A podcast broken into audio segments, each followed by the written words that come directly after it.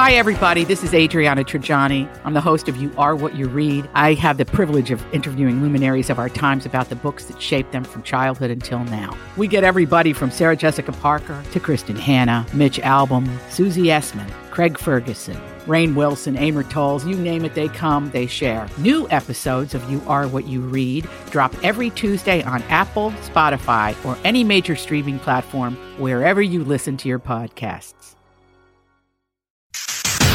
I got some new information. information, information. This, is a My Talk Dirt Alert update happening in entertainment Real juicy. juicy. on My Talk. My Talk. Tell me something good. good. This Dirt Alert update is brought to you by Indeed.com. A juror who voted to convict Bill Cosby of sexual assault said the comic's own words did him in, and that he has no doubts that he and other jurors reached the right verdict. Speaking to Good Morning American, Harrison Snyder, who was juror number one, said Cosby's deposition from 2005 and 2006, in which he admitted to giving quaaludes to women he wanted to sleep with, was the damning evidence that ultimately convinced the jury he was guilty. that Thank was, you. Yeah, I was going to say that was the refreshing part of uh, the story that I read was that somebody was actually listening and was as disgusted as the rest of us were. Yeah. I mean, the man admitted it. Right. Yeah. Avengers Infinity War broke the record for biggest opening weekend ever at the box office, earning $250 million. It also had the best Saturday ever, earning $83 million that day alone. I mean, I get it because I also had the best Saturday ever. I made $83 million as well. Really? No, What? no. But congratulations to you them. impressed? That sounds awesome. Katy Perry and Orlando Bloom took a trip to Rome to see Pope Francis.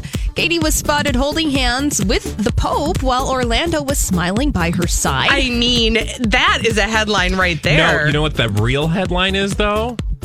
what? That it was Dr. Oz who talked about their loving relationship and they seemed like they were a genuine couple. Mm-hmm. So Katy Perry, Orlando Bloom go to meet the Pope. yep. Dr. Mehmet Oz shares his fabulous thoughts on the young couple. I don't get the world. Sorry, Holly, we totally That's bogarted okay. that entire story.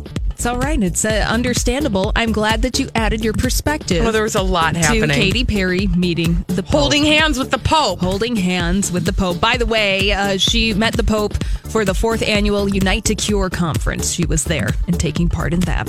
And finally, Paris Hilton is glad there wasn't any social media when she was younger. She said, When I was a teenager in New York, it was so much fun going out. No one was on their phone, no one was taking pictures or doing any of that. Wow, She- you wise know, words. But does she realize that she's like kind of responsible for the downfall of Western civilization? no, Right. she's clearly uh, unawares. Paris Hilton, I saw your bedazzled sidekick that you used to hang out with in Right. Mm-hmm. 2004. Thank you very much. Thank you. That's hot. very much. That's hot. oh That's all the dirt this hour. For more everything entertainment, check out our website. It's mytalk1071.com.